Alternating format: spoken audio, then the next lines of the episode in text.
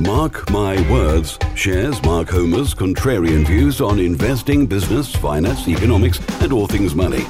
Mark interviews the world's most successful business, finance, and money experts, as well as imparting his knowledge in a factual, direct, and no nonsense manner. Welcome to Mark My Words. And here is your host, Mark Homer. Okay, so um, great pleasure to uh, have Mark come and speak to us um, for our SA Mastermind. He doesn't normally speak to such intimate groups as this, so it's uh, it's really cool that he's agreed to do this for us. So, can I get a big round of applause for Mark Homer, please? Thank you. So we're going to go straight into um, Q and A. Um, who's got a question that they'd like to ask Mark? Hello, Matt. Morning. Hello. Morning. What's your name? My name's Aaron. Aaron. Yep. Morning. Hi. Hi, Matt. What my question is, can you see SA getting regulated? Uh, probably, yes. Um, I mean, in, obviously around London um, or Greater London, um, you know, you've you've got um, a, a you know sort of maximum um, period that you can rent the um, the properties out for. Um, I suspect across the rest of the country, the most pressure will come from sort of hotel groups uh, pushing away at. You know, the, I, I wonder, Sadiq Khan got Airbnb in, didn't he, um, over this. Now, maybe some of that came from planning enforcement, um, you know, where, where people have been making complaints about the comings and goings of people late at night, you know, moving into these sort of SA units. Uh, but I guess there was pressure from hotel groups as well, because that's really the main competition.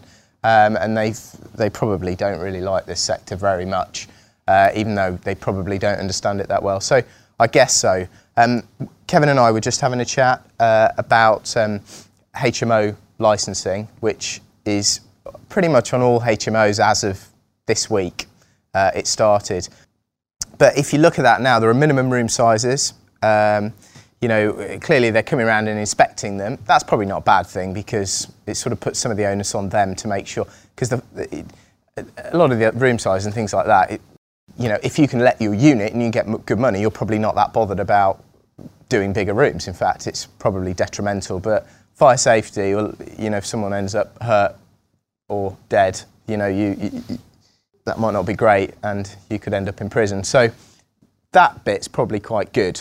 Um, but I'd say with, with the other stuff, it's yeah, it's more likely to happen, isn't it? Because compared to HMO rooms, or if you're going to get planning permission for a flat, um, or if you're running a big hotel or, or, or a hotel of any sort of size, um, I think you're subject to a lot more regulation and a lot more sort of minimum standards um, that already apply. Um, so at the moment, yeah, SAs are probably a little bit like the Wild West, isn't it? Those zones can be quite good. That's normally how these things happen. There's, uh, you know, a little wormhole opens up, Airbnb, Booking.com, the internet, all that sort of stuff. Find something, create something, something suddenly suddenly starts working like this did a few years ago, and then it takes a few years for all the regulations to catch up. And in that period, you tend to make a lot more money anyway. What will happen is, as it becomes more regulated, a bit more like HMOs, um, the, the rules will come in, and initially there'll be lots of people that ignore them and sort of crack on. And in lots of areas, you know, it, it, it, they probably won't enforce it, you know, as much as they should do.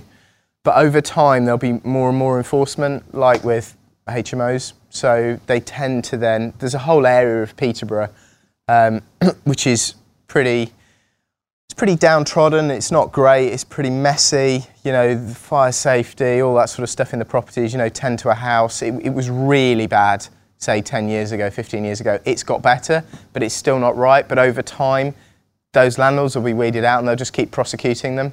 Um, so you probably end up with less stock, which is usually a good thing for rents because rents usually go up when there's less supply. A little bit like now with the landlord tax changes with single lets. Um, you know, you, you, there are less landlords um, and less new landlords being created. So rents around here have gone up 25% in the last two years, something like that.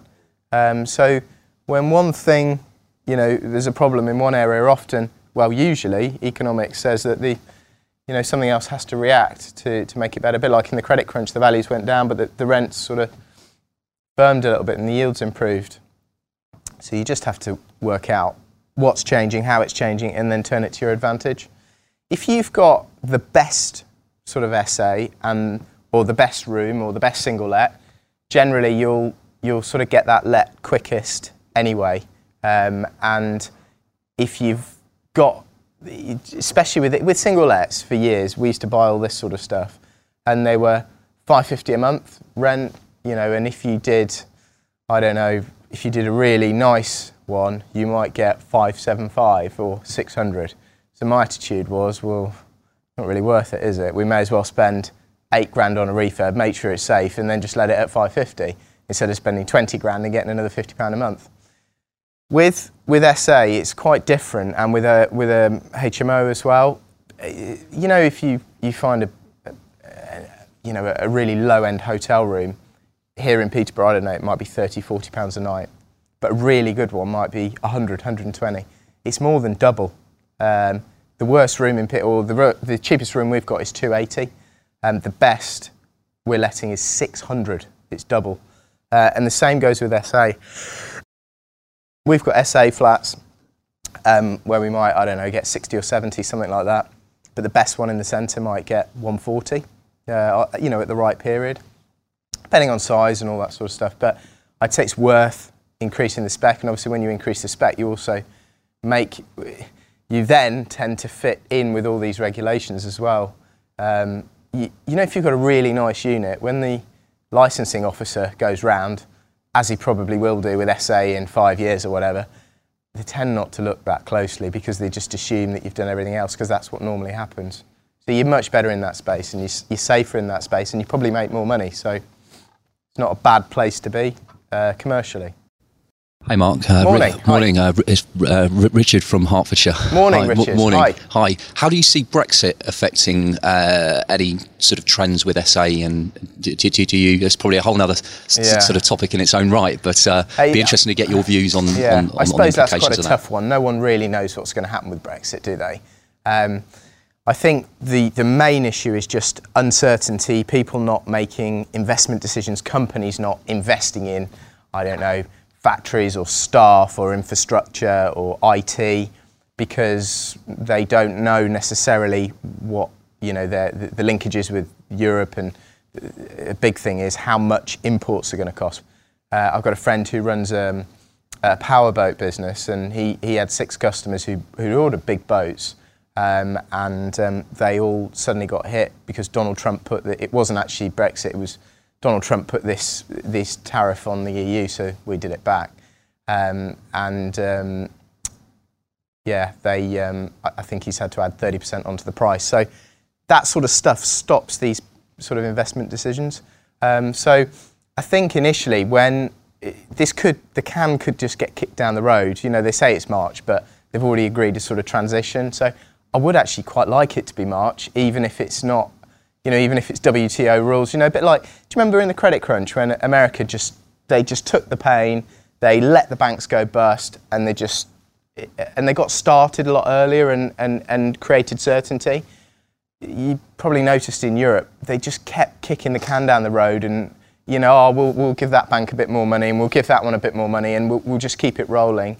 Um, and they just elongated the pain and it probably took another 10 years uh, or five years. But you, you probably saw that America started growing a lot earlier and a lot stronger. So I think it would be great um, just uh, you know just for, for it for it to because there'll be there'll be a load of pent up sort of investment money waiting a bit like last time where people haven't done anything for a few years and a load of money will go in so you know when when that money goes gets released I suspect there'll be a, a you know a bit of a whoosh um, if you're looking at corporate bookings and things like that companies will probably start bringing a lot more people over we took a corporate booking last week for 12k for three months uh, and another one for seven and a half k um, and they're bringing people over.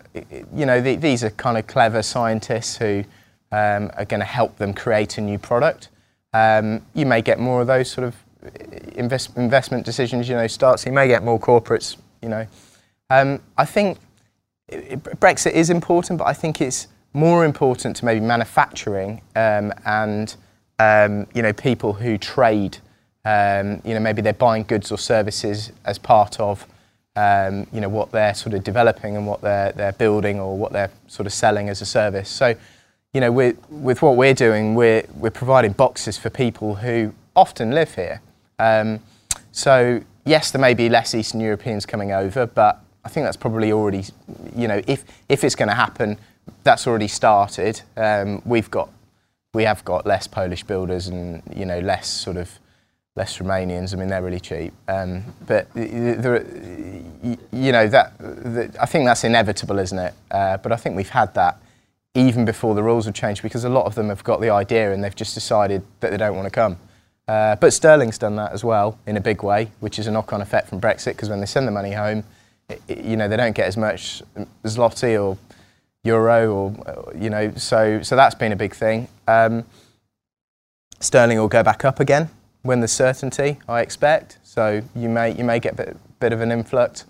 Um, but you know, it, it, there's 70 million people here. They aren't suddenly going to disappear. So where are they going to go when they want to go and stay in another town? Or it's still your SA. How good is it? What does it look like? What's it like compared to all the local hotels? Um, I think that's more important than Brexit or tariffs or maybe, well, yeah, immigration. It's more important than immigration. If you've got better units that look better, that are better located, probably doesn't really make a lot of difference. There'll be short term issues that you may have, but in the medium to long term. One of the questions, Mark, um, that a lot of people ask me is do you think that service accommodation is going to become saturated and everyone's yeah. doing it and uh, therefore it's no longer a good strategy to yeah. get involved in. What, what would be your view on that? So every year, without fail, uh, at least three times since I've been investing in HMOs specifically, I've had HMO rooms don't rent, there's loads of them, everyone's doing it, the market's knackered. And I get it, I get it off my stepfather every now and again because we've got sort of five houses together that we bought over 10 years ago. And he should know better because he's been doing this with me for, I don't know, 12 years or whatever.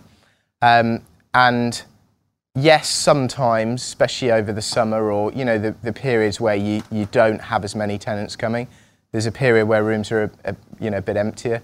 Um, and with our SAs, it, it, it, there, there, may be those sort of periods where we don't get as many bookings or there's, you know, the, the occupancy goes down. But the reality is, if your unit is better looks better and is better located than the other ones, they will stay empty and yours will stay full. So as soon as these rooms or the, you know, whatever it is, I mean, with the SA, a lot of it is how good they are with their marketing and their adverts on, you know, sort of using Keygo and Airbnb and all, all the portals. That, that, that has even more effect than I'd say with rooms and with single lets. Um, but I, I just think you make your unit better than what the competition have got, and then you, you reduce your voids. Um, those rooms, every year I hear that from people, they always end up filling up. Sometimes we have to go, you know, it forces me to go out and have a look, and I look at the room and I go, yeah, shit, isn't it? You know, it's, it, the, walls are all horrible, the carpet's all black. Um, that's why it's not letting. Do you see what I mean? And then you, you spend a little bit of money just making it nice again, and then they'll usually let. The other thing is you can always reduce your rent or your sort of, um, you know, the, the, your, your nightly um, income on your SA just a little bit, you know, um, to, to undercut or provide other services um, or provide a better service. So, um, yeah, I do hear that all the time. As soon as all that does is it just means let more people get the idea, oh, mine isn't renting, and, and then they don't buy anymore. Do you see what I mean? And the market naturally corrects itself. Lots of them don't go back into their properties and look at them. They rely on the agent, and the agent's going, oh, the market's no good. If you go back in and look and sort of work out how to dress it and, you know, give it a fresh lick of paint and just make it look great again, it just fixes the whole situation, usually. As long as it's not in a village in the middle of Wales. Do you know what I mean? Let's not pick on Wales. All right, it's Scotland, Inverness. You're right, Mark. Hi. Uh, Stephen Fryer here Hi, from Lillock Homes.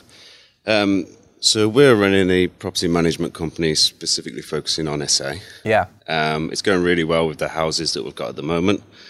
Um, we're looking at a bigger picture going forward, Yeah. and we're sort of thinking, well, how can we get involved in large sort of commercial blocks that we could potentially manage for apart hotels? Yeah. Um, what would your advice be to sort of approaching that sort of concept? So, what, what do you want to? You want to actually buy these blocks that are ready, converted or built? Um, ideally, would love to buy them, uh, but Yeah. at the moment we don't have the capital, and if we can get an Yeah. investor, great. But what we're thinking about is actually manage it on behalf of somebody else. Yeah. I'd, I'd probably try and approach Allsop are constantly selling that sort of stuff. Um, I get emails all the time. Went to their uh, sort of drinks evening last week. They're constantly selling blocks of apartments, HMO blocks, student blocks. Um, they've got access to those all over the place. I'd try and get in with two or three agents like that who have got access to the landlords and then try and do a, a deal to lease the whole thing. Um, maybe you do a three-year lease or something like that, and then you do individual. You know, you, you rent it out individually, or you do you do your SA on it. You do your apart hotel.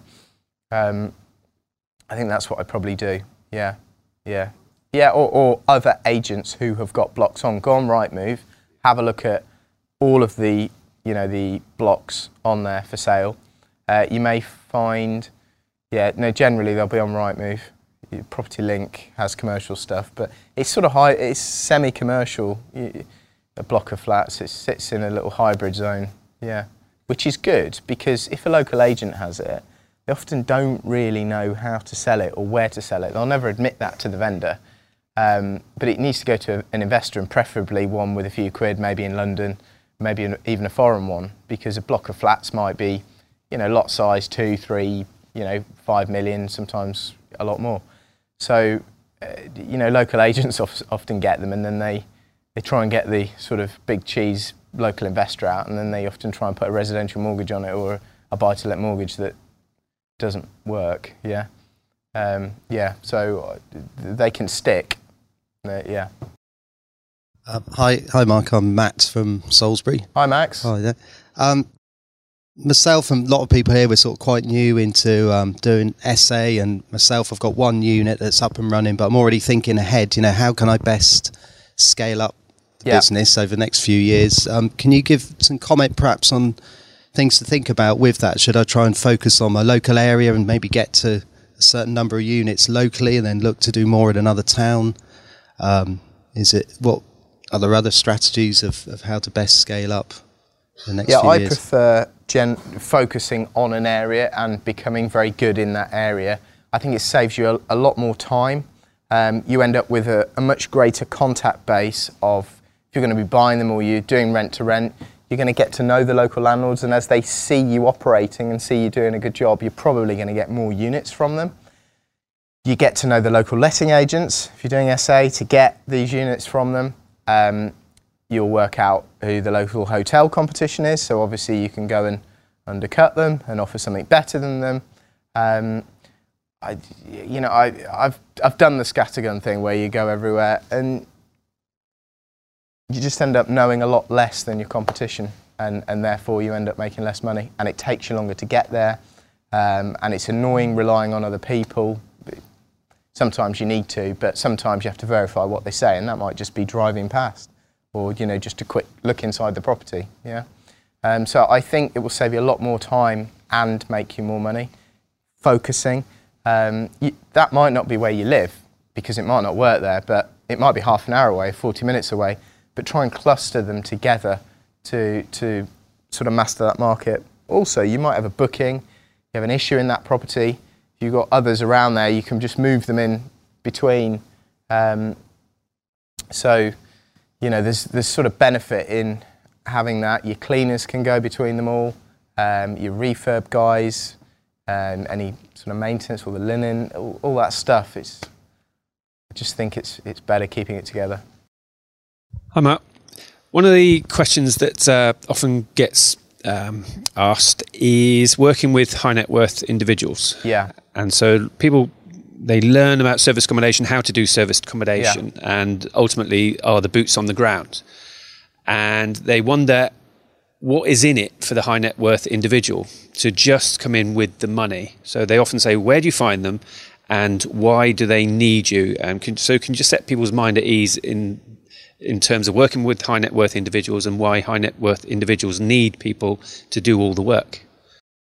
So uh, often, um, high net worth individuals don't have a lot of time, or even more often, they don't want to give their time to these activities because um, they've learned over the years that swapping time for money isn't the way for them to make money because um, you've only got 24 hours in a day. So, um, and also they often realise that they don't have the knowledge, you know, to, to operate these businesses locally um, and don't have the inclination or, or, want to sort of learn all that again because maybe they've had a business previously or you know they've worked and you know often they want somebody else operationally to do this for them. I find that a lot.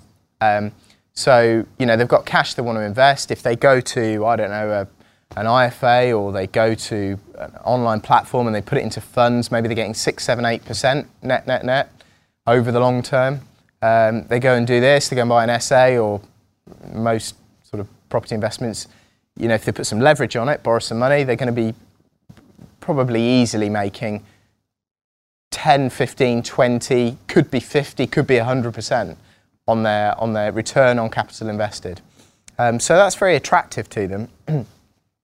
the gap and the thing that they need convincing of is A, that you know what you're doing, B, that their money is secure and safe, um, C, that the returns are going to be there and there in the future. Um, you know, some of them might be affected by Brexit, but probably the more experienced business types probably see it for what it is. Um, there seems to be something like this every few years.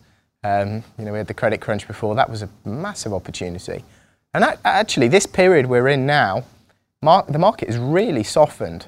Um, maybe less so around here, but say around London, let's say prices have come off in some areas about 20%. It's quite a lot in addition to that, if they're, if they're a foreigner, they're a foreign investor, often the currency that they hold their wealth in will be worth 20, 30% plus more against sterling than it was three years ago.